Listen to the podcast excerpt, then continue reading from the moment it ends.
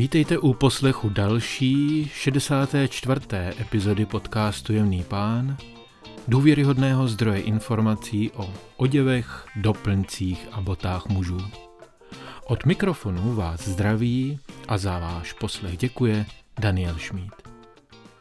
Jsem opět velmi poctěn, že mi chcete věnovat následující minuty. Mám pro vás připravenou méně obvyklou část pánského, nutno přiznat, že i dámského botníku. Zůstávám však věrný našemu společnému tématu, tedy přemýšlet o pánských oděvech. Nejsou to boty z hlavního obuvního proudu, nějaké laciné cosi, obuv, která si na něco hraje. Na jednu stranu jde o naprosto neprávem opomíjené boty, na druhou stranu jsou považovány za ikonické pro velkou skupinu stylařů se srdci dobrodruhů. Řeknu teď jedno slovo.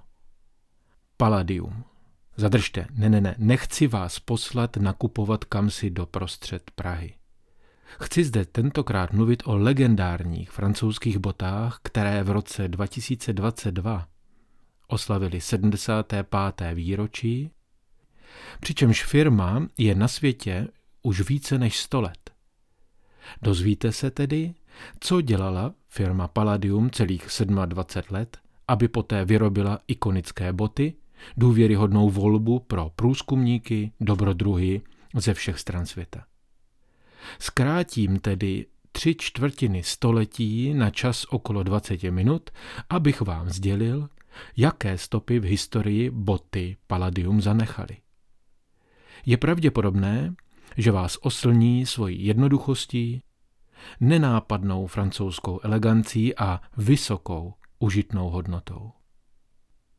Palladium o sobě tvrdí, že, a teď cituji, vzhledem k tomu, že sportovci běhají rychleji, umělci sní více a stateční občané stále bojují za spravedlnost a svobodnější svět, můžeme jako firma Palladium dlouhodobě být na jejich straně. Konec citace. Podporuje ty, kteří chtějí zpochybnit status quo. Tyto boty najdete dnes na nohách studentů umění i na nohách hudebníků z underground rave klubů. Dříve v nich stáli vojáci na bitevních polích a vědci i turisté při svých objevech v terénu. Od chvíle, kdy byl vyroben první pár bot, zůstala společnost Palladium v centru dění a sloužila a dále slouží odvážným jedincům, kteří se rozhodli přetvořit svět. Vydejte se tedy na cestu se mnou a přeskakujeme desetiletí. 1920. Po asfaltu. Dávno předtím, než první boty ponořily své podrážky do bahna na hudebních festivalech nebo pochodovali přes poušť, se gumy Palladia točily po rozpáleném asfaltu. Už od 20. let minulého století byla firma Palladium totiž výrobce leteckých pneumatik. Doprovázela tak generaci leteckých průkopníků, kteří pomáhali objevovat náš svět pohledem z výšky. 1947. Legio Patria Nostra. Těsně po druhé světové válce se mnoho mužů, kteří nic jiného než bojovat neuměli nebo nechtěli, spojili s elitní francouzskou cizineckou legií. Je velmi pravděpodobné, že se mezi nimi nacházela spousta vojáků, kteří by jinak čelili soudu za válečné zločiny. Cizinecká legie sice vznikla již dlouho předtím, konkrétně v roce 1831, zároveň však po druhé světové válce, zvláště pak v 60. letech, tvrdošíně bránila vliv Francie v rozpadajících se koloniích. Vojáci těchto jednotek doslova nikam nepatřili. Byli doma v blátě, v písku i v pralese. Bez nadsázky to dokresluje jejich motto, jak už řečeno dříve, tedy Legio Patria Nostra, což znamená Legie je naše země. Palladium odpověděla na jejich zadání a vyrobila boty, které byly stejně odolné jako členové legie. V roce 1947 spatřila světlo světa bota Palladium Palabrus. Slovo brus, psáno brou-s-s-e, znamená ve francouzštině buš. Později, v roce 1949, vznikl model Pampa. Oba dva modely byly pohodlné, odolné a zapsaly se do historie jako součást uniformy legendární vojenské síly opředené mnoha pověstmi a nejasnostmi. Stala se synonymem pro ochranu, komfort a sílu vydržet. Být legionářem tehdy znamenalo chodit, plazit se, běhat a lézt ve dne i v noci. Nešlo vždy jen o boj, ale také o způsob přežití v nepřátelském prostředí. Boty Palladium nesly muže do válek od Indočíny v 50. letech až do Alžírska, ze kterého byla v roce 1962 vojska legie stažena. Proč se osvědčily právě boty Palladium? Protože byly a jsou stále pevné, lehké a voděodolné. V teplém a vlhkém počasí bojišť se osvědčilo, že byly vyrobeny z plátna z pevné plachtoviny. Sice z látky, která však rychle schne. Pokud připustíte to, o co se v této epizodě snažím, tedy že se jejich design stal nadčasovým, je to mimo jiné také proto, že reaguje na základní potřeby odolnosti, kterými jsou za prvé odolnost vůči živlům, za druhé odolnost proti opotřebení a za třetí odolnost proti času, tedy trendům. Jak vidno, dnešní přístup je úplně stejný k hodnotným věcem, jako byl dříve. Poznámka pod čarou.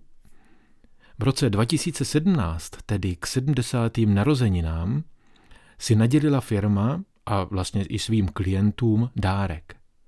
Legendární boty Pampa High Original s vložkou Paradrop, která tlumí nárazy. Model Pampa byl původně navržen, jak zmíněno před chvílí, v roce 1947 a dostal se do výbavy výsadkářů v akci o 2 roky později. Přestože uběhlo už více než 75 let, nohy novodobých průzkumníků těch městských džunglí se nezměnily. Mohou však díky vývoji této boty zažít mnohem měkčí přistání, když se skočí ze schodu na chodník. Přepracovaná bota Pampa Butternut z hořčicově zeleného plátna s khaky podešví se dnes chlubí stélkou Paradrop. Stala se tak mnohem pohodlnější, než kdy byla. 1960, rok ve znamení zkoumání a hoření. Haroun Tazieff byl francouzský geolog a vulkanolog polského původu, který se proslavil především filmy s tématikou sopečných výbuchů. Točil je mimo jiné také pro National Geographic a jste-li v této dokumentární kinematografii znalí, zřejmě vám není třeba představovat jeho snímek o výbuchu italské Etny z roku 1971. Pokud jste na tom však stejně jako já, to znamená, že nemáte o tomto sportu chodit do sopek nejmenší tušení, nechejte se tím filmem inspirovat. Vydat se do bublajícího jádra sopek, lávou naplněných jezer, byla pro tohoto muže představa nebezpečné, avšak fascinující mise. Na každé z nich ho doprovázely boty Palladium. Je dochován ten pár, ve kterých se snažil dostat blíž tekoucímu kameni než kdokoliv předtím. Ty podrážky vypadají jako zuhelnatělý rozpuštěný sýr ve vašem toustovači.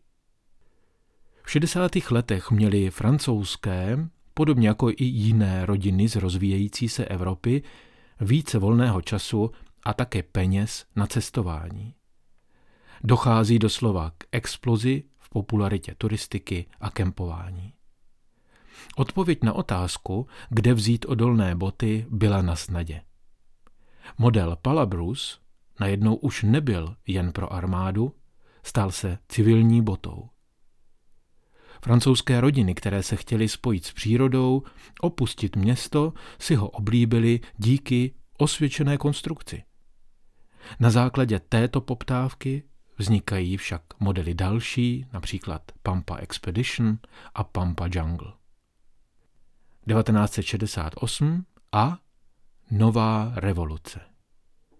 My máme rok 1968 spojen s pražským jarem a následným smutným srpnem. Vpád vojsk tehdejší tzv. Varšavské smlouvy do Československa znamenal dalších 20 let tvrdé nesvobody u nás, normalizaci a celkové zakrnění naší země v Evropě. Ve stejném roce v květnu to vřelo i jinde. Pařížská univerzitní čtvrť kypěla vztekem a hladem po změnách zákonů a jejich verzí svobody. Studentské protesty, infikované tehdy radikálně levicovými politickými stranami, se rozšířily na stávky, demonstrace a bitky mezi studenty a policií v mnoha městech Francie. Boty Palladium se staly symbolem pro generaci bouřící se proti konzumerismu a kapitalismu. Protestující studenti nosili nejen odolné boty určené do přírody, aby s jistotou překonávali nepořádek z barikád na ulicích. Často byl na nohou mladých revolucionářů viděn model palatenis, tedy lehké bílé tenisky. To byla tehdy pohodlná bota, určená pro profesionální sport a umožňovala těmto lidem, vybavených helmami na motorku proti létajícím dlažebním kostkám, pochodovat celé hodiny v davech. A taky uprchnout, když se pořádkové síly rozhodly rozprášit běsnící dav slzným plynem. Utopické představy těchto násilných revolucionářů, podporovaných komunistickou stranou Francie, splaskly už o měsíc později v červnu. Zanechali však po sobě škody na majetku i zdraví lidí.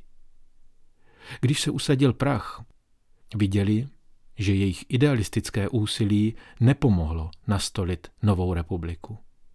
Původní vláda, symbolizovaná Charlesem de Gaullem, se stala ještě silnější a zabránila těmto levicovým tendencím.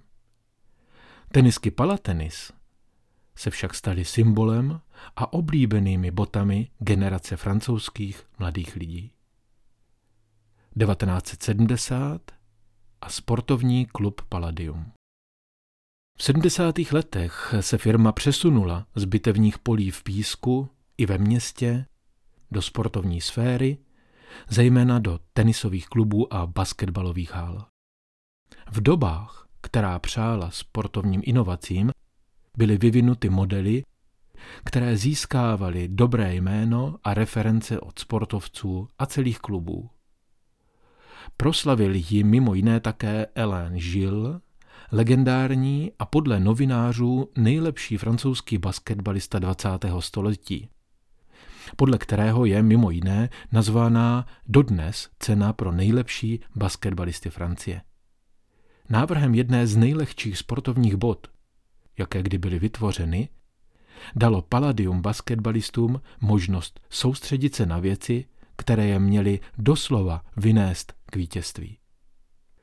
Podobnou práci pro dobré jméno značky vytvořil talentovaný tenista Patrice Domínguez. Přestože nepatřil mezi top 10 hráčů z pohledu světa, patřil mezi ty, kteří posouvali francouzský tenisový sport kupředu. Pochopitelně si pro svoji profesionální práci vybral boty z domácí sportovní produkce. Vybral si boty Palladium jako privilegovaného partnera, když se snažil posílit svoji rychlost, energii a žízeň po vítězství. 1980 a Palladium v podzemí New Yorku. Když Palladium v 80. letech dorazilo do Ameriky, staly se tyto diskrétní a střízlivé boty hitem mezi avantgardou New Yorku. Celočerné boty pampa dokonce zapadly do šatníků vznikajících subkultur. Energie tohoto města, odvaha obyvatel a jeho příslovečné neomezené možnosti povolali do města kreativní mozky z celého světa, včetně Andyho Warhola a Keitha Haringa. Jejich cílem bylo vyjádřit svým uměním svobodu slova i svobodu tvorby. Oblečení je, hovoříme o tom relativně často, a také bylo vždy důležitým a viditelným způsobem, jak oznámit světu kolem svoji identitu a stav mysli. Členové umělecké komunity se často rozhodli, a tak je tomu často i dnes, pro černočerný vzhled, aby se odlišili. A na nohy, tón v tónu, boty Pampa Black od Palladium. 10 let poté, rok 1990, ve znamení grunge a punk rock. 90. léta byla příznivá pro hudební hnutí, která nadále poháněla kreativní sféru jinam a potlačovala hlavní proud. Palladium zůstali díky své nadčasovosti přirozenou volbou a znakem pro rebelství a také odlišnost a přitažlivost. Reprezentovali stále myšlenku, že je třeba zvolit si vlastní cestu a jít po ní. V těchto letech odpověděla firma na požadavky vzhledu punk a představila kolekce z kůže. Firmě Palladium nelze upřít také průkopnický vliv na myšlenku vlastní spotřeby. Právě v této době, v 90. letech, jejich kampaně nabádali člověka, tedy kupujícího, aby se zamyslel nad sebou samým a nad svým vztahem k životnímu prostředí. Možná to byla pevná pozice na tehdejším trhu, možná trochu zvědavost. 2 desetiletí předtím, než se tato myšlenka stala globální, odvážila se firma vyzvat své zákazníky, aby přemýšleli o svém vlivu na svět. Palladium se stala v této oblasti ekologickým průkopníkem. Už v roce 1991 vytvořili jednu z prvních řad bot vyrobené z materiálů šetrných k přírodě. Dávno předtím, než podobné věty hlásali z billboardů jiní. 3. tisíciletí, současný muž a Palladium? Kam takové boty nosit? Jste muž stvořený pro Palladium? Náš životní prostor dnes je často definován městem. Rozšiřuje se blok po bloku, předměstí po předměstí a tam, kde kdysi byl zelený prostor, stojí výškové budovy. Města jsou však také přitažlivou destinací například na prodloužený víkend. Málo kdo si nechá ujít procházku po velkoměstech, spousta mužů směřuje do přírody. Tam všude jsou Palladium doma. Poskytnou vám oporu pro chození na nerovném povrchu dlažebních kostek, dobře fungují i ve vyšších teplotách, skvěle totiž dýchají. Jejich pevná podešev s nápadným vzorkem vám bude stejně tak oporou při výletech do přírody a je jedno, zda se tam vydáváte jen jednou za čas nebo pravidelně. Máte-li dům, oceníte jejich funkci podobně jako já. Pro mě osobně jsou Palladium, mimo dříve uvedené, také skvělé boty na práci kolem domu a na zahradě. Popis, jak vypadají a k čemu jsou vhodné nosit, by byl na tomto místě nedostatečný. Podívejte se sami. Navštivte třeba profil Palladium na Instagramu. Odkaz najdete v popisu této epizody. A když už tam budete, myslím tedy na Instagramu, můžete se podívat na můj profil a případně mi napsat vaši zpětnou vazbu k podcastu, případně k této epizodě, a nebo náměty na další témata, která by vás zajímala. Přeji vám hezké a úspěšné dny a zůstávejte elegantní.